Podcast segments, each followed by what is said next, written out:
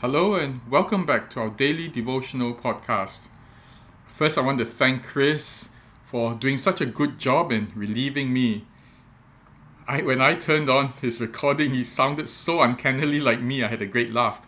Well, the difference was that he was so much more cheerful.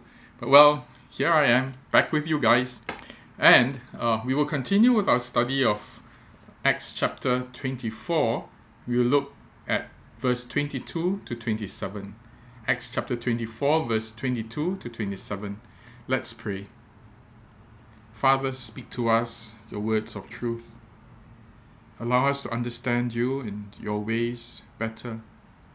Allow us also to know the times when you stand at the door of our hearts and you knock.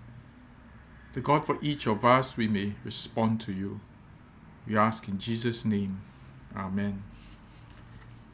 Acts chapter 24, verse 22 to 27.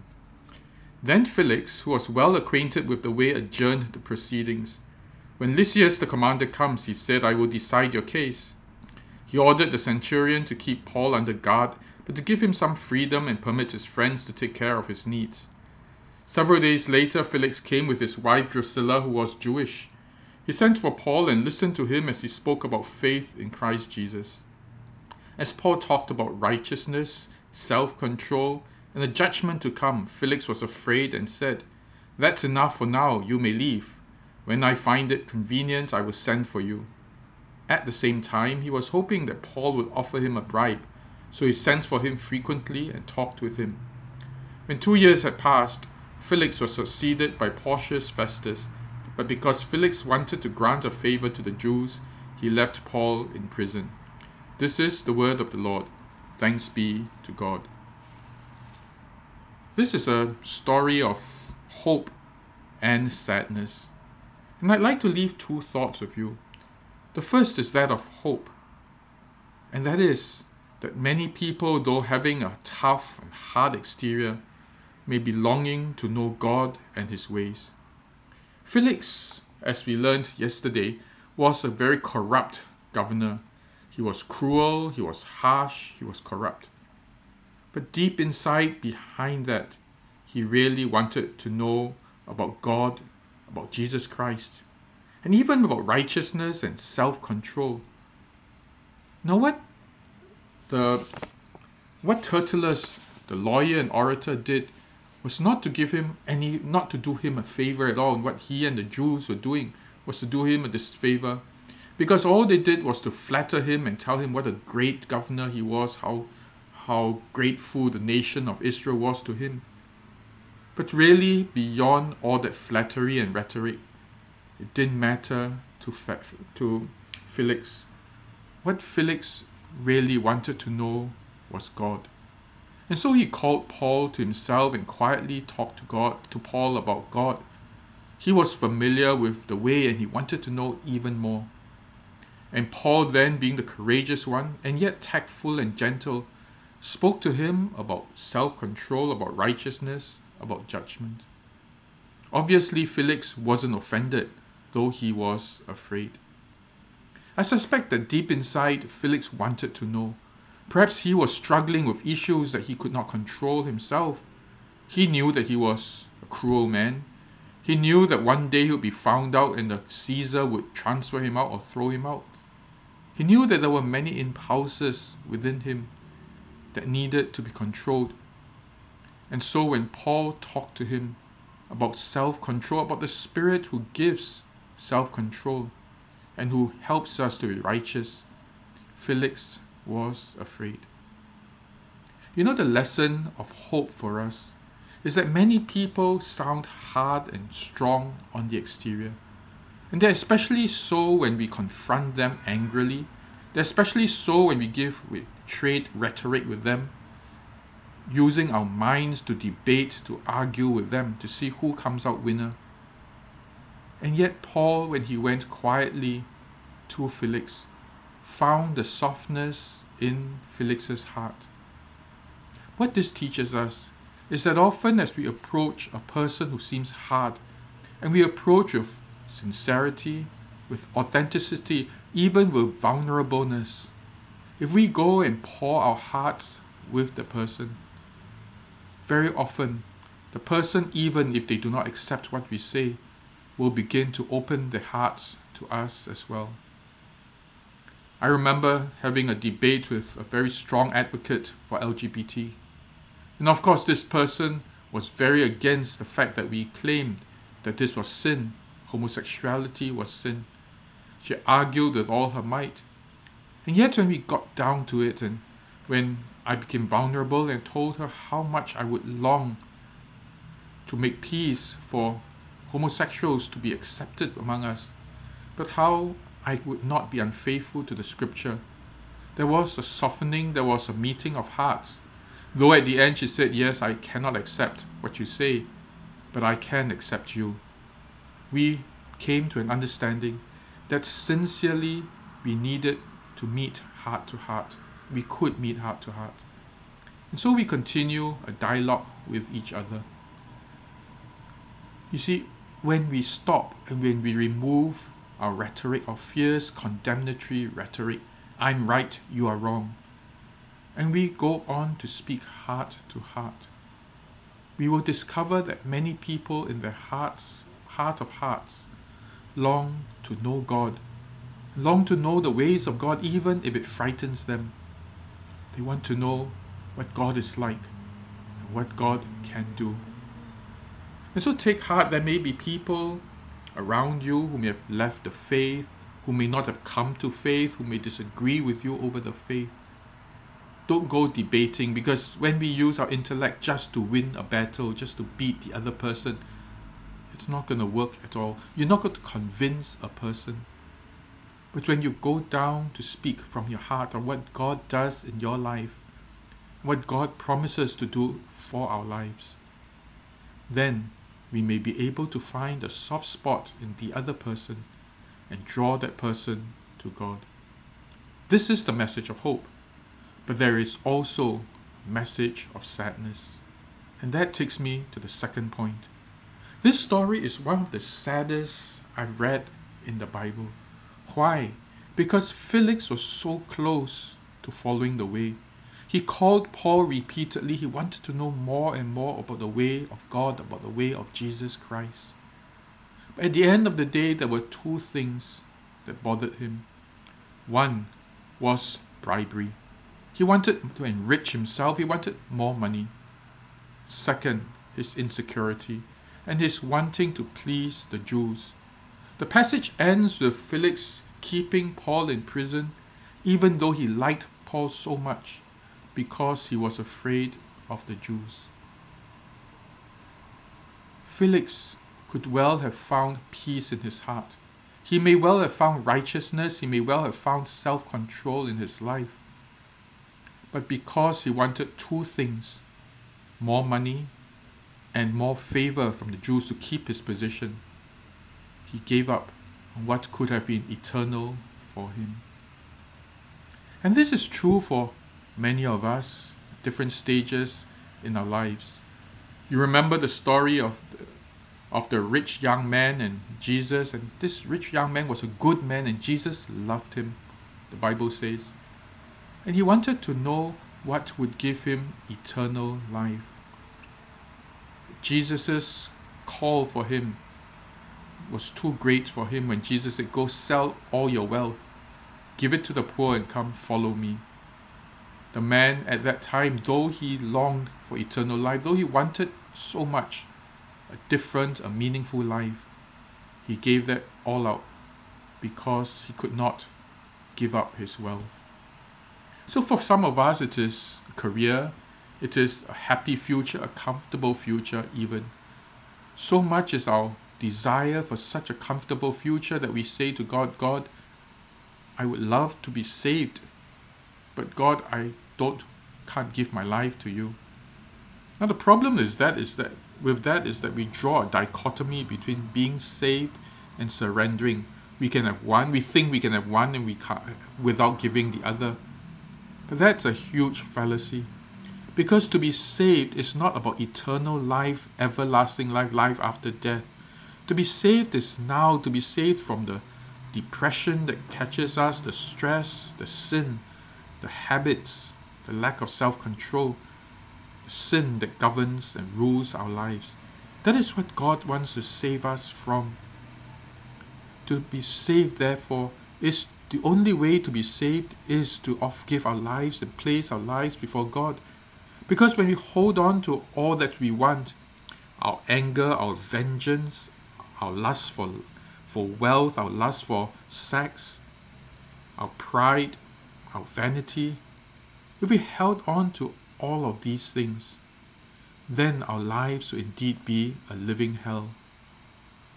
It is only when we lay these things down and say, Lord Jesus, I lay them before you, take them, remove them from me, that we really experience salvation.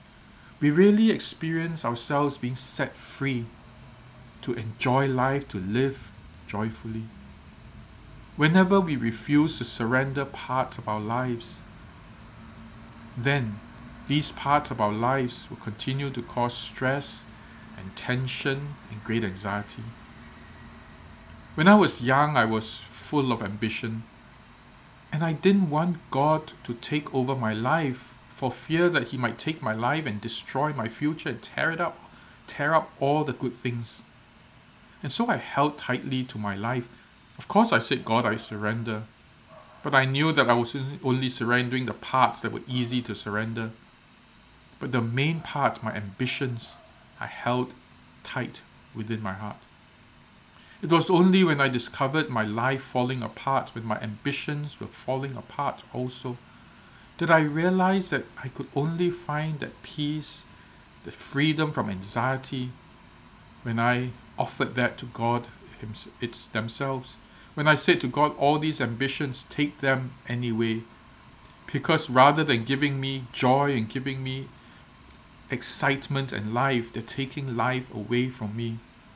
God, please take all my ambitions, my future, my dreams, my hopes, take them and give me new dreams, new hopes that come from you.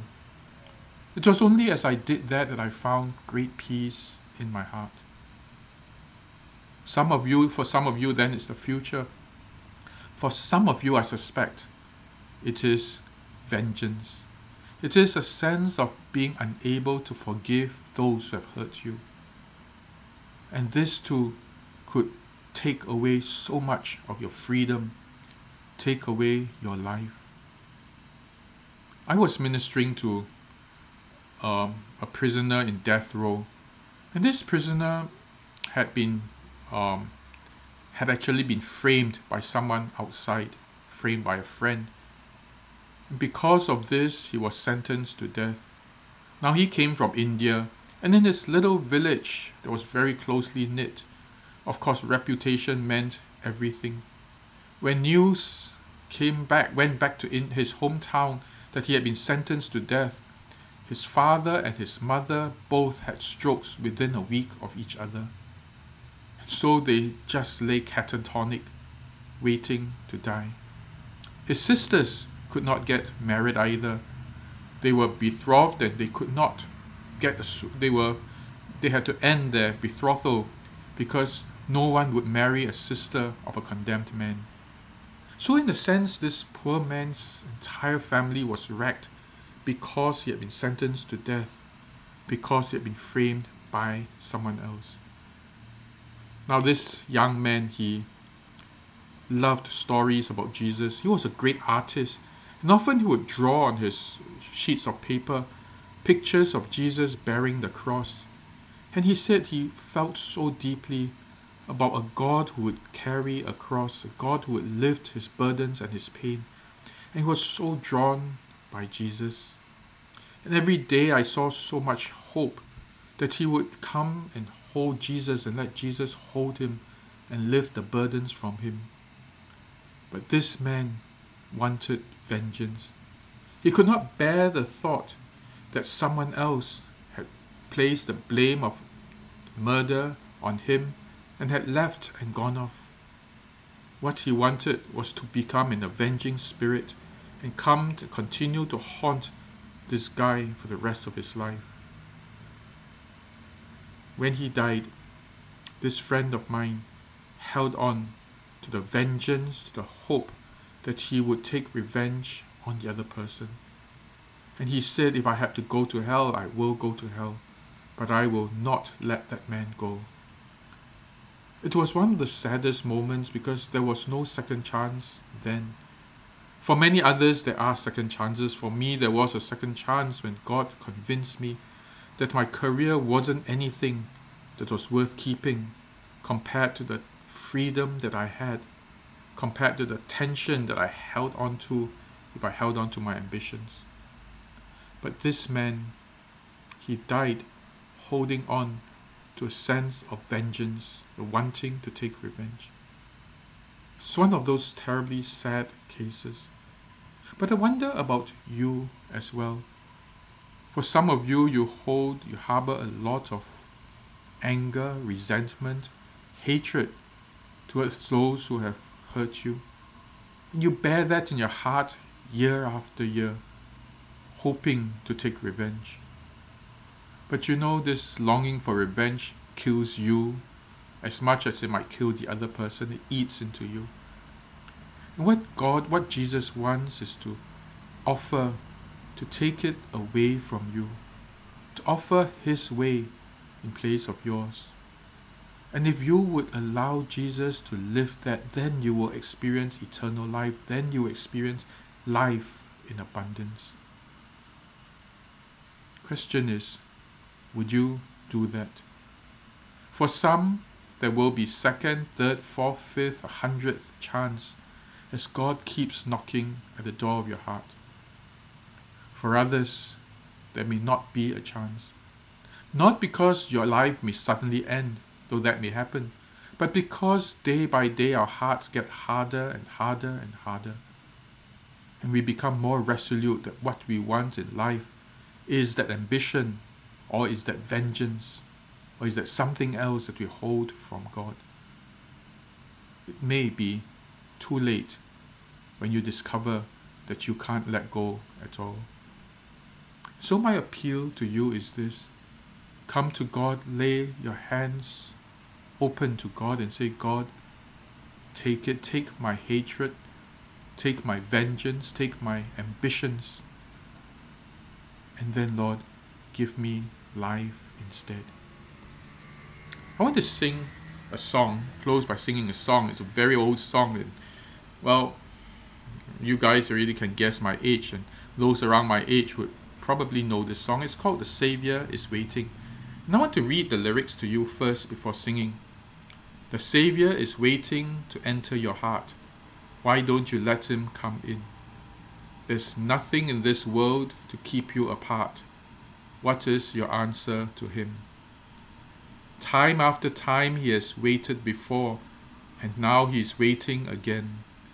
To see if you're willing to open the door, oh, how he wants to come in. If you take one step toward the Savior, my friend, you find his arms open wide. Receive him, and all of your darkness will end. Within your heart, he'll abide. Let me sing this song. The Savior is waiting to enter your heart. Why don't you let him come in?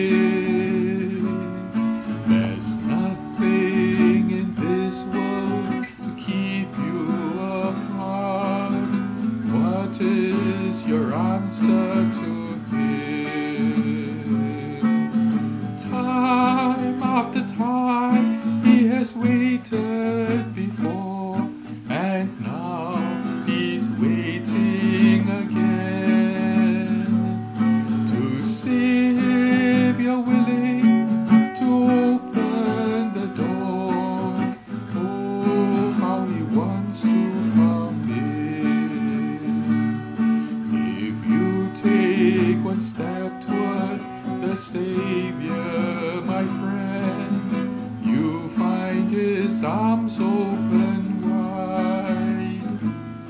Receive him, and all of your darkness will end. Within your heart he'll abide. Time after time, He has waited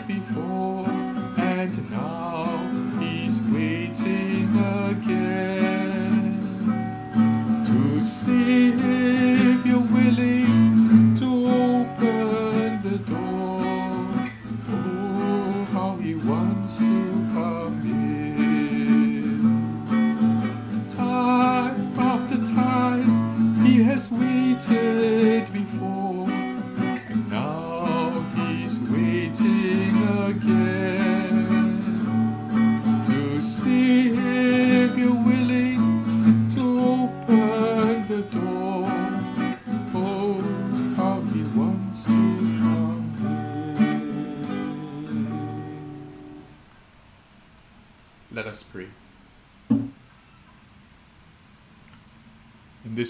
Of quiet,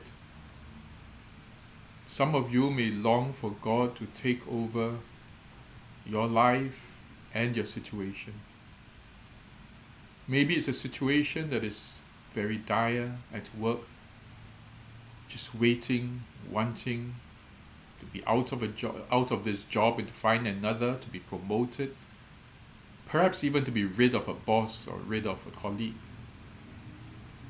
Lay that before God. Do not pester God in that sense because God may not want to give you what you ask for, but may want to give you something better. Surrender to God. Say to God, God, your will be done. There may be things that I want very much, but Lord, your will be done. For others, it may be a situation at work, at home, within your marriage, with your children, with your parents, with your siblings. Once again, say to God, God, have your way with my life.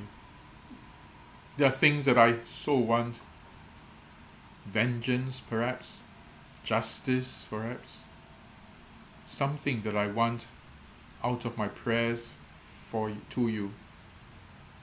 But God, all that I will say now is this Your will be done.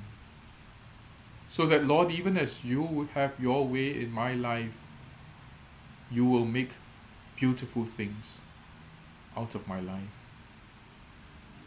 And so, God, I pray that you help each of us to lay our lives before you and to say, God, have your way with me.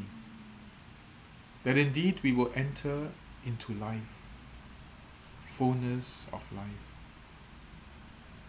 Father, come, minister to each one of us as we pray in Jesus' name. Amen. Thank you and have a great week ahead. God bless you. Goodbye.